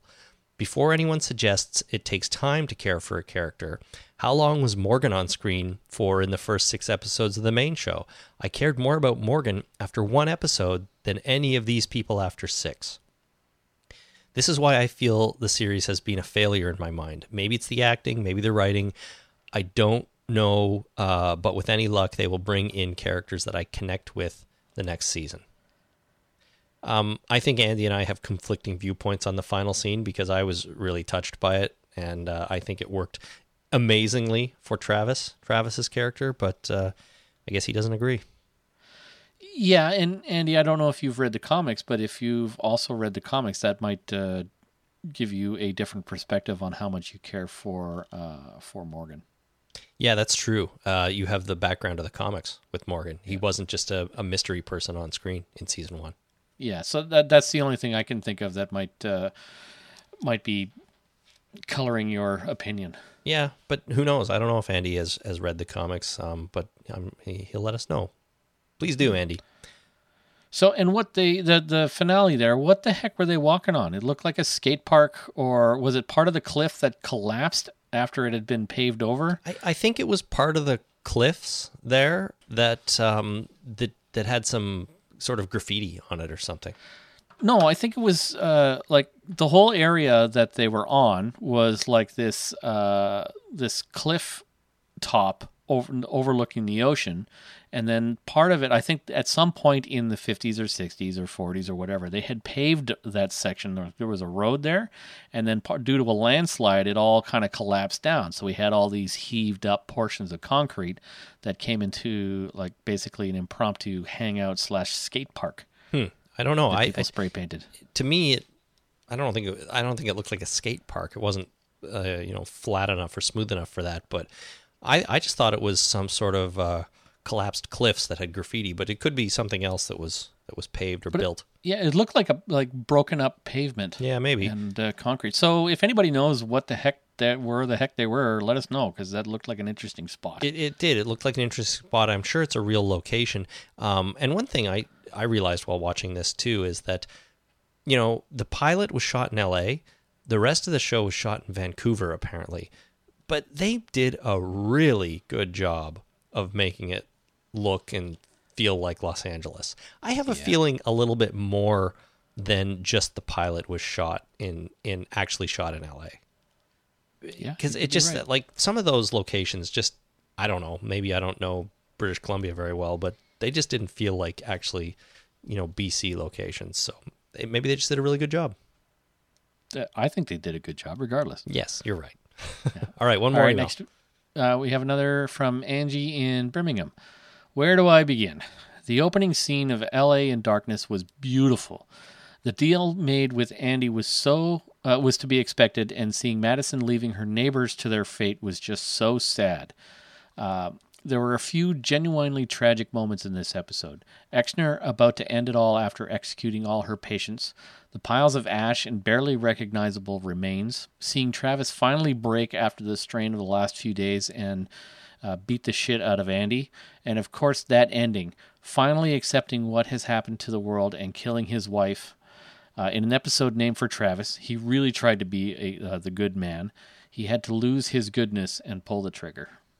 Absolutely. Angie, thank you for stating my feelings so succinctly, because that's pretty much how and I feel. There was eloquently all, and eloquently. Yes. Um, it was, uh, there was so much, so much good in this episode. I think it was really, really well done.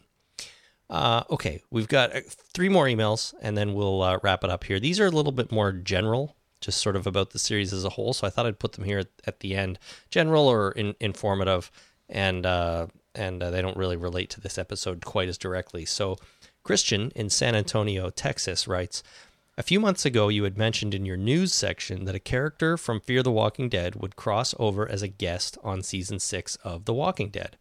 What do you guys think? Who will it be? My votes are for Tobias or the new salesman character we see helping Nick in Cobalt. Tobias would make a nice zombie victim, and the salesman, that's Strand, of course, would make a good guest villain or even a wolf. So we did mention this, and at some point it came up that there would be a character crossover. And I forgot all about it while I was watching all six episodes of Fear the Walking Dead, so I wasn't really thinking about it at all. But who could it be? Like, who on this show is going to show up on the other show? Um... And and what circumstances could bring that on? Do you have any thoughts? Yeah, it's Tobias. It's Tobias? Yeah. Oh, yeah. He he hits the, right. He hits the road and yeah, he goes, it's Ty, it's Tob- it's Tobias for sure. Okay. Um, not the salesman guy. He's going to be on this show for season two. Yeah, Strand. We can call him Victor Strand. uh, yeah, I mean Tobias is probably a pretty good guess. He he flees Los Angeles. He hits the road. He goes to Washington, thinking that maybe that's where government still is and they can help him, and he ends up running into Alexandria. Yeah. He's a dumbass. He should get on a boat. Yeah, everyone else is getting on a boat. Take a boat. Get on a boat. What are you What are you doing? Like, you don't have to stay on your boat. You could get on, uh, you could collect, you're in Los Angeles for crying out loud. I bet you there's like four hundred thousand huge, massive yachts that you could choose from. Probably, but I don't know if I could just walk onto a yacht and like turn the key and drive it away. It might not be that easy. Yeah, well, how hard could it be? Okay. I'm... You turn the key, you start the engine, point. You let the blower go for a little while, and you take the little, uh, the knobby throttle th- throttly things, and you push it forward until the boat goes somewhere. That's what I'm saying. Like, you take the knobby throttly thing. If someone got into a car and said, you grab the round turny thing and, like, that's not quite enough information to drive a All car. Right. Well, you, the first thing you have to do is look around for a captain's hat, because there's got to be a captain's hat. And once you put the hat on, it imbues you with the knowledge necessary to drive the boat. Okay, fair enough. Captain's hats can do that. Yeah. All right, where the hell are we? All right, we have Ken in Sacramento uh, wrote in regarding the military in the U S. So this is in response to you responding to my question last time about how the, the U S works. And I thought it was interesting, so it's appropriate that you get to read it. Yeah.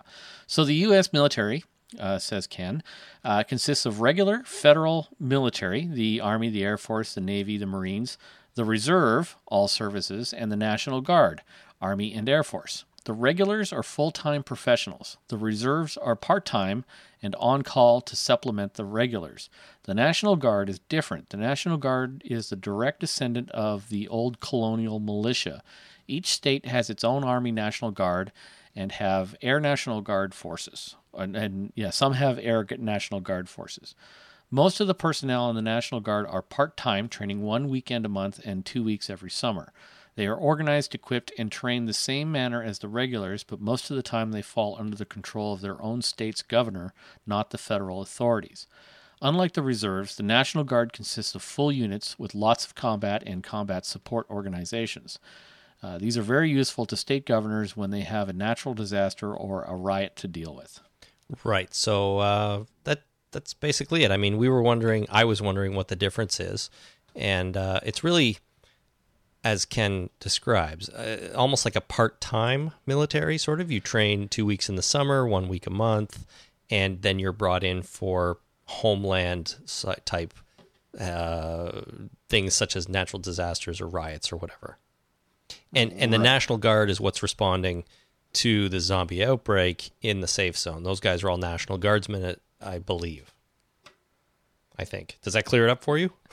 Yes. And it's pretty much yeah. what you said, too, anyways, right? Pretty much? Well, yeah, but I didn't know how it was organized, and he obviously put it uh, a lot more eloquently than I could uh, speak-wise. Right, including right now. including right now. All right, thank you, Ken, for that. And a, a bunch of people wrote in about, you know, how the military is organized in the States. Thanks to everyone for doing that. Okay, finally, we've got Stephen on the internet, and Stephen writes, wondering what your thoughts are regarding the ultimate direction of Fear the Walking Dead. This show can't end up with a team of stragglers trying to survive, since that would just be a West Coast version of The Walking Dead. So my prediction is Fear ends up with something like a massive safe zone, like it, like in Alexandria, but bigger and in some way under the U S government or some semblance of that. Then, the storyline down the road would be Fear the Walking Dead is about steadily taking back civilization, um, the rest of North America... Uh, the rest of North America and The Walking Dead would be as it is. So go to Hawaii, because Hawaii's safe. Yeah. Well, and, Hawaii's uh, really, really far away. Catalina, I think there's an island off L A called Catalina Island or something like that. Go there, you're surrounded by water, it's close to the mainland, and set up shop. What do you got against Hawaii? It's far. It's like a four-hour flight from Los Angeles. It's pretty hard to get to. Yeah, it's, that's why it'd be safe. Well, right? Safe. Probably no zombies in Hawaii. Uh, no, I bet you there are. but but why? Well, there's a lot of people in Hawaii. Well, there is, and, but you know, it's it's it's isolated, so uh, maybe the they've sealed off the island long yeah. before they you know really got into trouble. Okay, I, that's that's fine and all. I'm just that's saying that's the new like, head of the military. That's where the uh, that's where everything is. I, I would go there. You're right. I'm just saying Hawaii's hard to get to. Like you need a a, a decent sized boat, I think, if you're well, going to boat. They have like, one. Could that boat get to Hawaii? I don't know. Yes. Really? It's an ocean-going yacht. I'm sure that it could get to Hawaii. I'm sure, you know, if it gets into trouble, uh, that it might get uh, lost on a, uh, on a deserted island, but that'd be okay, too, because then they could save Gilligan and the skipper, and I'm sure that they're not zombies. No, of course not. I- I'm just, we're getting off topic here, but I think uh, Hawaii just feels a little far away if you're gonna far. if you're gonna go somewhere. Um, to back to Stephen's point, what is this show going to be about long term? Um, I think his idea would be interesting, sort of a uh, a a large safe zone where civilization is somehow managing to survive and they're working at putting things back together, whereas on the East Coast it's all fallen apart and you know there's nothing left. Um, do I think that's going to happen? Probably not. I have a feeling no, it's going to be a ragtag group of survivors just struggling to uh, to stay alive day to day. I have a feeling that's exactly what it's going to be. And as he says, a bit of a West Coast version of The Walking Dead. Now they can mix up the story and do different things and, and just tell it a different way. But I'd be surprised if they divert from that formula too much. Yeah. But but hey, if they do, that'd be great. I mean, I've always said this show needs to be unique and needs to be different from The Walking Dead in some way, in, in some significant way. And uh, I don't know if it has been so far, really. Well, not yet. Well, I mean, it hasn't really been that different now, and it's not going to get any more different going forward. So, right. I don't know. Anyways, thank you everyone for writing in. Um, here, I'm gonna I'm gonna play this because I don't get to very often. Next week on The Walking Dead. That's, that's right, everybody. Next week, the main show, The Walking Dead, returns, um, season six, episode one. I'm gonna I'm gonna read the the uh, what's it called here? The um, summary from A M C. So if you don't want to hear this or you don't want to hear who the director is, um, I think you should tune out now. But uh, thank you for listening, and uh, we will be back next week with our regular uh, recap and discussion of season six, episode one. So here's what uh, it's called. The episode is called First Time Again. So it's not confusing or we're roundabout. Starting over. Yep. And the description from A M C is, Rick and the group are still having trouble assimilating into Alexandria. Will a new threat bring them closer together or drive them further apart? Another new threat. Do you remember at the beginning of season five, there was a new threat, and it was the flu, or it was the sickness? Yeah. That everybody got? Well, uh, this is going to be the wolves, right? I, well, who knows? I, I would think so, um, but we don't really know for sure. Maybe the well, new you think threat... it's going to be like a big box of attack bunnies?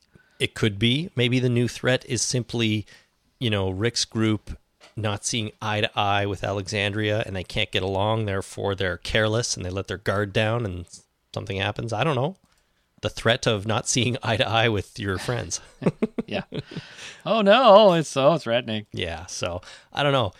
It's directed, though, by Greg Nicotero, who seems to do oh, all cool. the big finales and, and season premieres and so on.